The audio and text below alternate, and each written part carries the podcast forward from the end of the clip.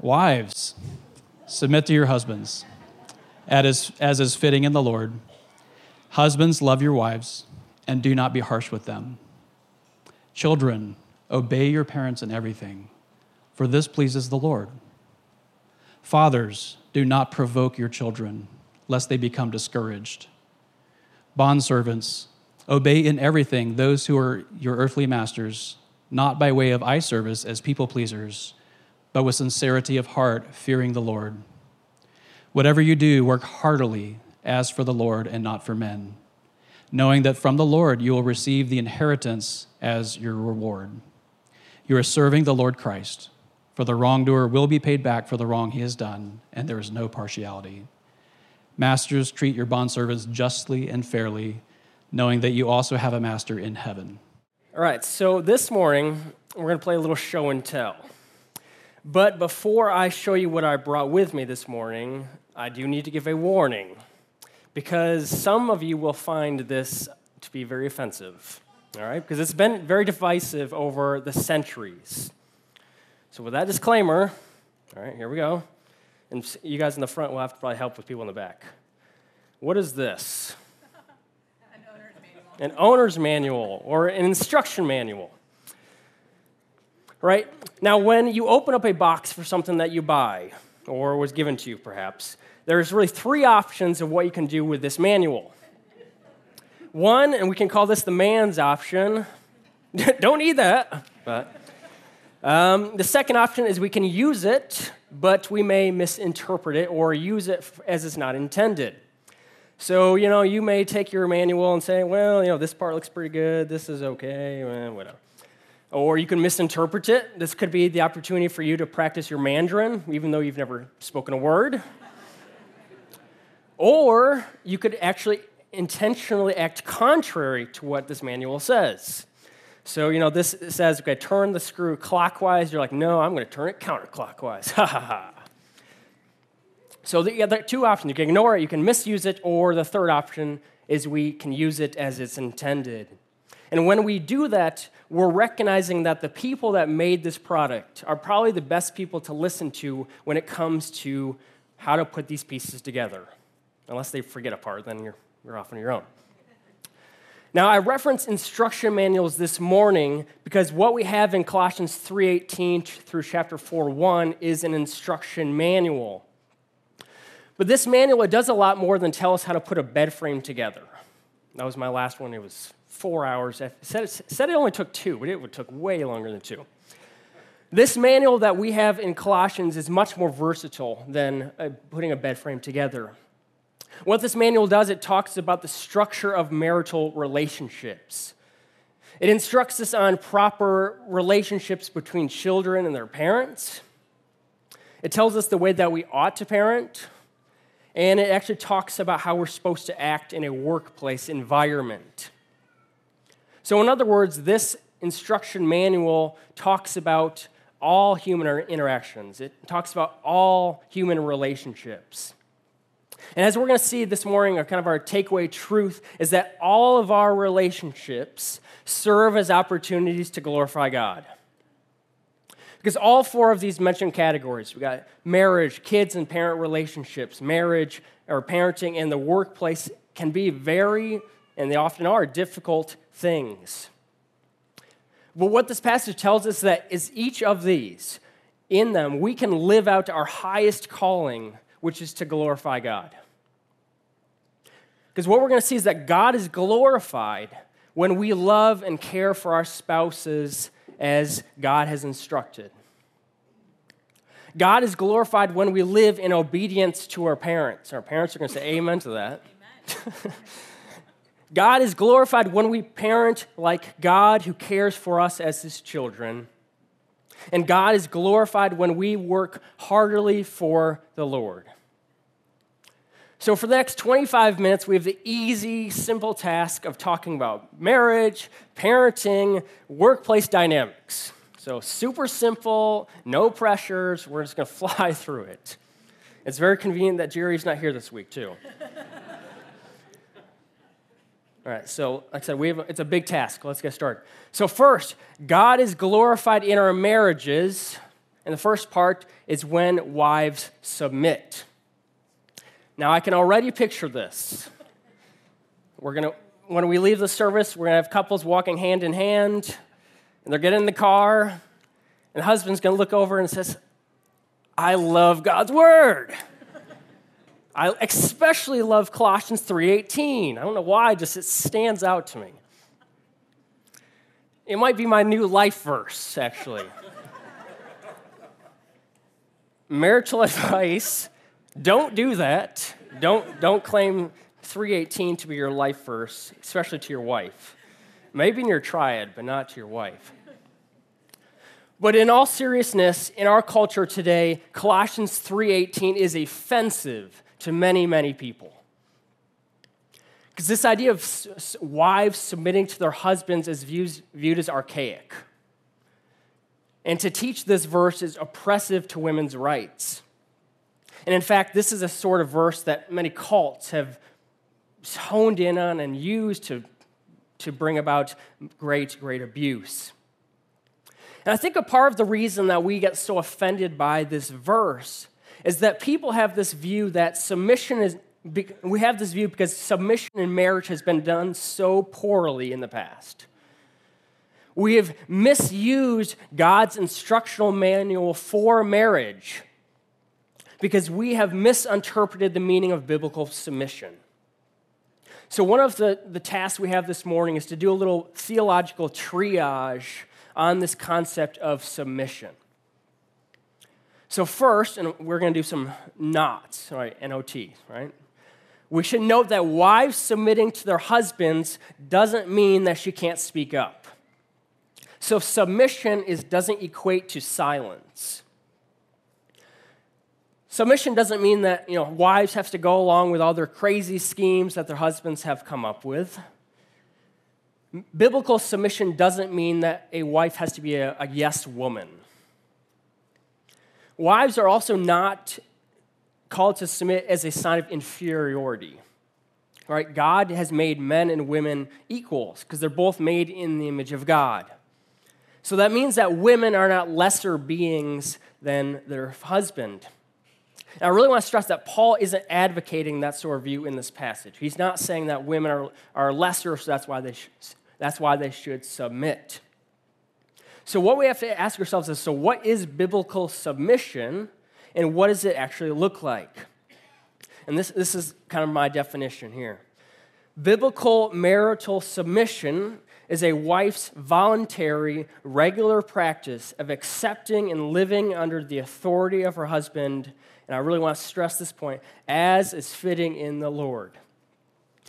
Author uh, Kathy Keller, who, you know, her husband Tim just passed away this past week, um, she's a great source on when it comes to biblical submission because she actually kind of came from a place where she didn't believe it. She didn't think it was biblical. She didn't really care for the idea, but she's written extensively about this concept. And in an article that she wrote about this, con- this idea of biblical submission, she said this Submission is something that a wife gives it's not something that a wife, husband can demand. In other words, submission is an act of one's free will. Now, to the Colossians, who you know this letter was originally written to, this idea would have been revolutionary. Because in those days, in, this, in the original audience, women had no rights. They were not allowed to go to the marketplace by themselves. They weren't allowed to have meals with men. They were, had no legal rights. So if a husband said, I want a divorce, there's nothing she could have done. She's not, there was no protection at all. Men could do essentially anything they wanted, and a woman had to just go along with it. But here in Colossians 3, women are spoken to as people. They are spoken to as individuals with rights and the ability to make their own choices. And not out of obligation, but they were made, be able to make choices out of their free will. Christianity, as we've seen in, in the study of Colossians, is extremely liberating. And that's a reason that historians often say that in certain places, in certain cities, about 90% of the early church was made up of women. Paul is not saying in here that wives, you must do whatever your husband says or else. That's what the surrounding culture taught. That's what the Colossians were hearing. Now, what Paul is saying is this He says, Wives, submit to your husbands as is fitting to the Lord. In other words, wives, choose to follow your husband. And I really I want to keep stressing over and over that this, this last line, as is fitting in the Lord, because it's extremely important. And that's where this free choice, this free will really keeps coming up. Wives, if you are if, you, well, if you're married, it kind of goes without saying, but if your husband is calling you to do something that is contrary to the will of God, you are called to stand your ground. You're actually called to oppose your husband in that sense. Because it is your job to be regularly reminding your husband of his calling and his calling is to lead you and your family in holy living and godliness. Husbands have not been given this ultimate, all encompassing authority, and there can be no questions asked. That's not what's being advocated in Scripture. Couples are supposed to have open dialogue, they're supposed to have conversations about big life decisions and big issues.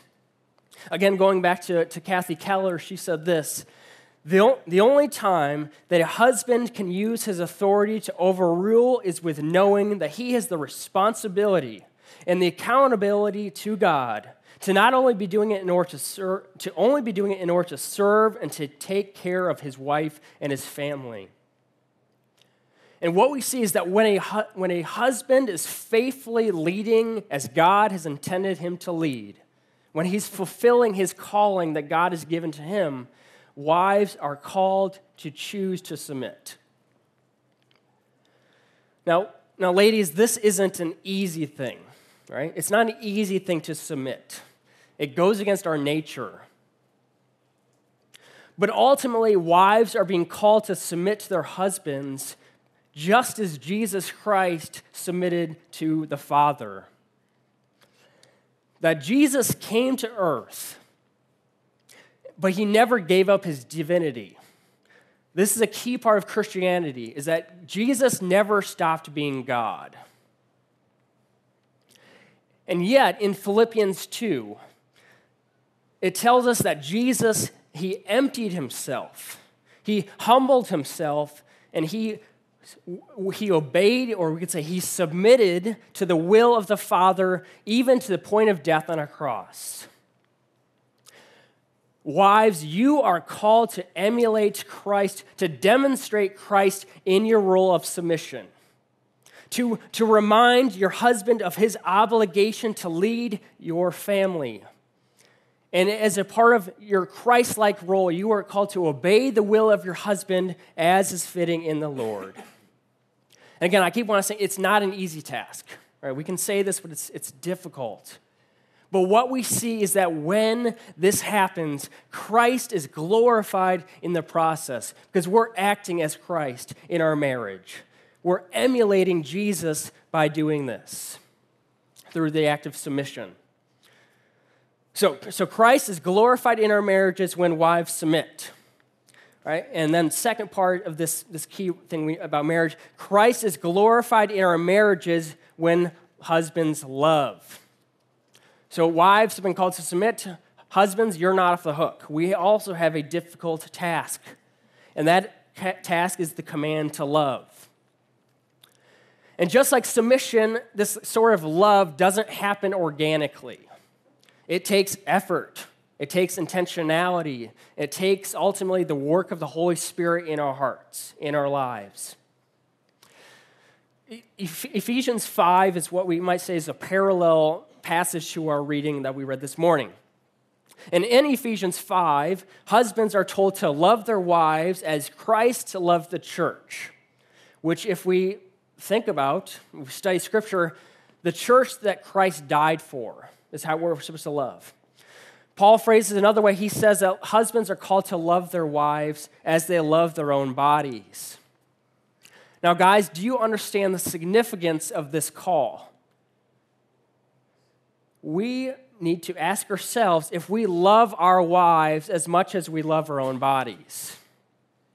Now, if I get a pain in my knee, I tend to spring into action to take care of it, right? I'll, I'll you know, put my leg up, I'll get some ice, I may have my wife get me some lemonade. Uh, she's submitting, right? Um, yeah, ooh, careful. But, um, so, but, so I, I, put my knee up, I get ice on it, I may take some ibuprofen. I am going to do, I'm going to make sure that I take care of my knee as soon as possible so that I get better quickly. But do I act similar, similarly when my wife is hurting? Do I act with that same sort of urgency? Do I go out of my way to make sure that my wife is cared for, even if it may mean that I need to make some sacrifices? Personally, I have failed at this. My wife especially knows I failed at this. Practically loving my wife means that I will put my wife's needs before my own. It means that I will give her time to enjoy the things that she enjoys. It means that I will regularly and consistently make sacrifices to care for her. Because what Scripture is telling us is that God has called me to lead her and to, to love her. Not as an authoritarian, but like God who himself is called love. This is the God who got down on his hands and his knees to wash the feet of his disciples. This is the God who fed thousands of people who came to hear him teach. This is the God who died on Calvary in order to set us free. So, husbands, I have a couple questions for you. Are you loving your wife in the same way that Christ loves you? I have a, and actually, I have a, I have a better question. Would your wife say that you love her in a Christ like way? Let's let that one sit for a little bit. Today is a new day that the Lord has given to us. So, husbands, let's use this day to renew our efforts to love our, li- our, our wives well, to use the guide and love of Christ as our, as our compass. All right, moving on to, verses 20 and 21. We got one seminar done, so we're all good. We're all master marriage people. Um, so we move from marriage to this kind of this realm of child and parent relationships and parenting. Christ is glorified through obedience to our parents. Verse 20 specifically says, Children, obey your parents in everything, for this pleases the Lord. And parents, we love that verse, don't we?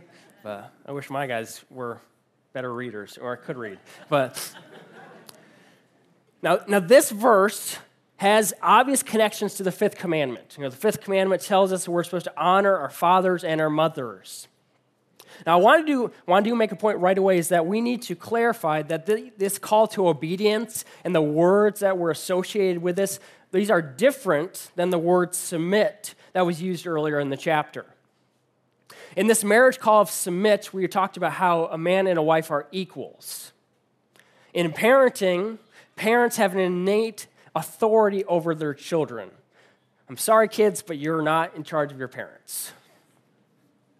Children are called to obey and respect the authority of their parents. And what does this passage tell us they're supposed to listen to? In everything. And why are we supposed to follow? Ultimately, because it pleases the Lord, which is another way of saying that it glorifies God. Now, I do want to clarify a point here, and this is kids hear me say this well, but do hear what I'm saying, is that just as wives are supposed to oppose their parents or oppose their, their husband when their husband's calling her to do something that's contrary to God's will, the same principle applies here. That children should not obey their parents when they're taught, called or asked to act in an ungodlike way. But in everything else, they're called to listen and obey.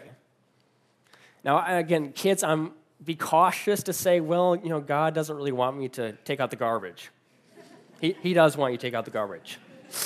But God isn't calling for simple, simple outward appearances here in, our, in the children parent relationship. What God is ultimately calling for, as He does all throughout Scripture, is that God is calling for heart change. And as children, and this applies to us adult children as well, we are supposed to understand that God has placed our parents in a unique position, a position that we are supposed to respect, even if it frustrates us at times. You know, as kids, we regularly get to see all of the ways that our parents mess up. We have that, you know, hotly coveted backstage access but unfortunately, that's not very pretty half the time. A lot of screaming and fighting, usually. But in this backstage position, has, God has given us a special opportunity to demonstrate Christ to our parents. That we get to show God or show our parents a Christ like grace, even when they mess up, even when they fall short of the standard that was set by our Father in heaven. So, children of all ages, let's love our parents well as a way to glorify God this week. Right, so, that was, that was our exhortation to, to the kids. You guys got to listen. And now we move to the parents. Now, so third point this morning is God is glorified through our parenting when we encourage and we do not provoke. Now, Verse 21, Paul is very intentional in his writing. I want to ask you guys, who is being specifically spoken to in verse 21? Fathers. Now, now why fathers? Well, is it because you know moms are perfect and they get everything right? well, if it was Mother's Day, we might say yes. But we were one week off. So unfortunately, moms, you're not perfect. now, fathers are being spoken to specifically because they are called to lead the household. And in verse 21, fathers are commanded to not provoke their children lest they become discouraged. Another translation says we are not to let ourselves stir up our kids to anger. Now, as dads, we can provoke, provoke our kids in all sorts of ways. Some of you guys are master provokers. And there's always, there's all sorts of ways we can do it. On one side of the spectrum, we can say, uh, we can be very overly strict. We can be demanding. We can often um, act more like a warden than a father. We can set these, these high expectations that we, we demand our children meet, and then we show little grace when they don't meet them. So that's one side of the spectrum. On the other side of the spectrum, we can be completely lax so that the, our children have no sort of structure, they have no sort of guidance. We can call this being a, a hippie father. but I do want to focus in on one provoking way that I think many fathers in our culture today fall into. And this is going to hit home for a lot of us. So I really want I want to cushion a little bit, but not at the same time I don't. One provoking way we fall into is disengagement. I think many men today are very driven. They are very motivated individuals. We strive for success. We work hard to earn that big bonus. We work hard to receive that promotion. We work hard to receive that corner office spot where we can see the vultures eating roadkill. We're willing to put in those long work office hours. We're willing to you know, pay our dues in order to achieve those goals. But, friends, the, those hours and those efforts, they have a cost. And unfortunately, often ones who end up paying that cost, who pay that price, are not the working men themselves, but they're their children because these kids are experiencing large portions of their life with very little time with their dads. One, one commentary I read this week referenced a study that had been done about parents spending time with their kids. And this study said that the average time spent that parents spend with their kids in a day is 37 seconds. Now we're at 37 seconds. No way, that's, that's dumb. What, let's think about it like this. Say dad gets up in the morning and leaves the house before the kids get up. Doesn't happen in toddler houses, but we can dream. Parent, dad gets home from the office or wherever he's working after dinner's been served. So he may see his kids for that little brief time before they have to go off to do their homework and then before they go to bed. Well, if we think about that, that 37 second sounds doesn't, that 37, 37 seconds, man, that's a tongue twister, doesn't sound as far fetched as we originally thought. Fellow dads, don't miss this. Our kids need us more present in our lives than they need us to get that raise. A summer family vacation is great. Take them. But that can't be the one time a year where our kids get special daddy time. Our kids need to know that they are more important to us than our jobs because they are more important to us than our jobs.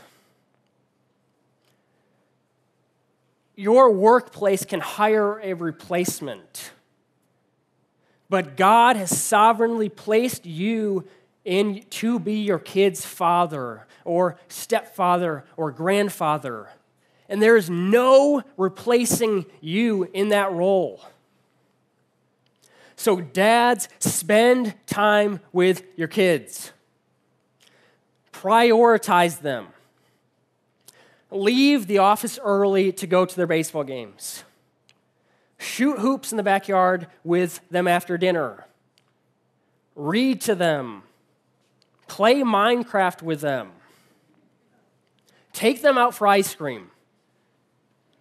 Or how about, how about this one? Volunteer to be a chaperone on the class trip. You're like, oh, that's my burden to bear. I mean, think about that. How many chaperones, like dad chaperones, have you seen on a second grade field trip to the farm? None. Prioritize your kids. Invest in your kids and encourage them. Get to know them and let them get to know you. Help out with homework. Listen to the drama that happened in the fifth period between Brad and Stacy. Brad, you beautiful hunk. You're such a jerk, though. Prioritize your kid, invest in them, but then most importantly, teach your children the ways of the Lord. You are the head of the household, which means that a major part of your role is to disciple your kids. Proverbs 22 6 says, Train up a child in the way he should go, even when he is old, he will not depart from it. Training means work. It takes intentionality, it takes effort to teach your kids about God, about the Bible, about a Christian worldview. But this is work that has eternal ramifications. This work will outlast anything we do on earth. So we need to take the time to do it. Switch that, we need to make time to do it. And this will obviously look different in different stages of life and different circumstances, but we cannot allow the spiritual discipleship of our children to be the one thing that gets consistently crossed off every week on the to do list. Like, I'll just put it off next week and then next week. Don't do that. That cannot be the one thing we do. Paul, in our scripture, he tells us to not discourage our, ch- our children. And there's no better way to I- encourage them, to remind them day after day that Jesus loves them so much that he died for them so that they can live. If you don't know how to encourage your ch- children, Tell them about Jesus over and over and over again until they are tired of hearing it. Well, now that we've, we've mastered marriage, we've mastered parenting, um, it's time to go on to the last topic that's highlighted in our passage, and that is God is glorified through our work. You know, I, I struggled a little bit with how to best title this section of our manual, um, but I just think I decided to go with like workplace dynamics. Um, but in, in, chapter, in, thir, in chapter 3, 22 through chapter 4, 1, we are given our human resources handbook. And this is a handbook that gives guidance to the workers and also gives counsel to the bosses. So, to save you guys the time of we, reading off the fine print um, that we don't read anyway when we say we read it, um, I'm going to distill this section into two key phrases right, to the worker and to the boss. So, first, to the worker, we can glorify God through our work when we serve wholeheartedly. Paul is calling us to work hard, and not only in appearances, but all, and just so that it look, looks like we're trying our best. I, I, remember years ago when it was like March Madness, they had this, this section where, you know, if you were watching the game, you could quick hit a button and it would like go to a spreadsheet when your boss came by. Like, uh, but I mean, yeah, I may have used that once in school or not. But, but you know, so we're not called just to work hard in appearance, but we're supposed to work hard. We're supposed to try our best. We're supposed to give it our all in everything that we do. Now, it is important to to not miss who Paul was addressing this section to. Now, these were not your corporate nine to five America folks. This section was actually addressed to bond servants. It's another way to say slaves. In this part of the world, about they, they estimated that about one third of the Roman Empire was, was a slave. And I really I want to stress right away this, like the Bible teaching, is not advocating for slavery, right? Just as, you know, cults, especially, have taken you know, this idea of submitting and you know, gone crazy with it, the, people have also used these passages to justify slavery. That's not at all what's the case here. These were obviously people who were not free to come and go as they pleased that Paul was speaking to. And depending on their situation, their living, like their, their living situations would not have been great. And yet, God's calling them to serve wholeheartedly. But the reason for serving in this manner wasn't because their masters were worthy, but because by working hard where they were, they were able to serve God. They were able to serve their Lord. And while some of these people, I mean, especially if they were slaves their entire lives, they maybe, they maybe went years without receiving any sort of reward. But what Colossians 3 does, what it reminds us, though, is that there's eternal inheritance waiting for these people in heaven, in a place where no man or no woman could steal it away from them. We have, we have biblical heroes like Joseph and Daniel who, understand, who understood this section very well. If you think about Joseph and Daniel, these were both men in the Old Testament who were taken from their homes. They were, they were taken to a foreign land and to be, to be servants, to be slaves. And yet, they understood well that God was with them even in the darkest of circumstances. And that by serving their earthly masters to the best of their ability, in all, actu- in all actuality, what they were doing is they were serving God. And in both accounts, in both Joseph and Daniel's life, all like these all the people that Joseph and Daniel worked for were extremely blessed through the work of these men. The book, and kind of think of a New Testament uh, parallel too. We go to the book of Philemon, and there's the dialogue between you know, Paul and Philemon about Onesimus. Um, again, that's that's a phrase you know God or Paul's you know, sending Onesimus back, who's the slave. He's sending him back not as a slave, but as a as a brother in Christ. Friends, there are going to be seasons of our lives when we feel, and when we're working, where we just feel like simple cogs in the, in the machine. Or we may have bosses who are just intolerable. But what this text is calling us to do is to work wholeheartedly.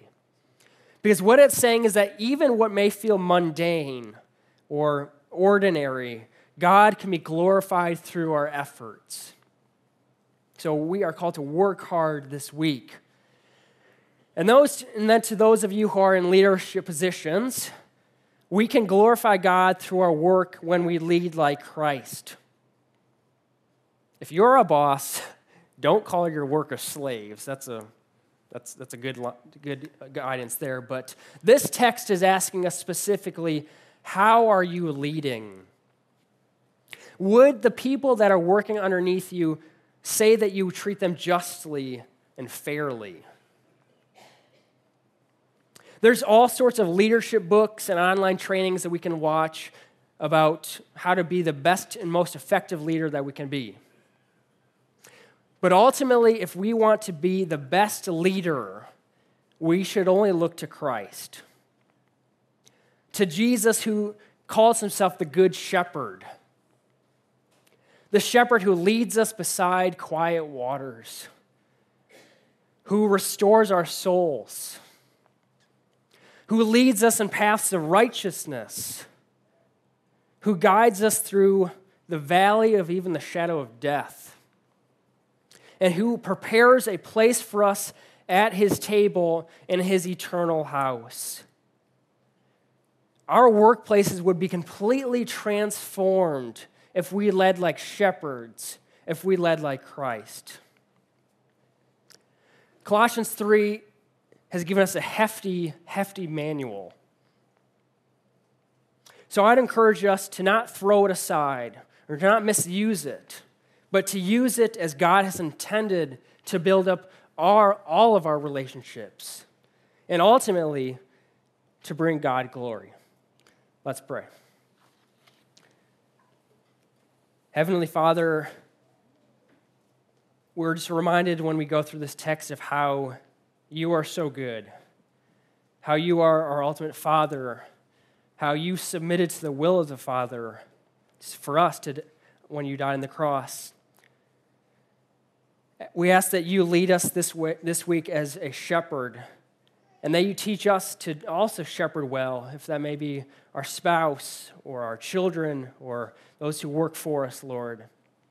Transform our lives in ways that only you can through the power of your Holy Spirit. In the name of Jesus, we pray. Amen.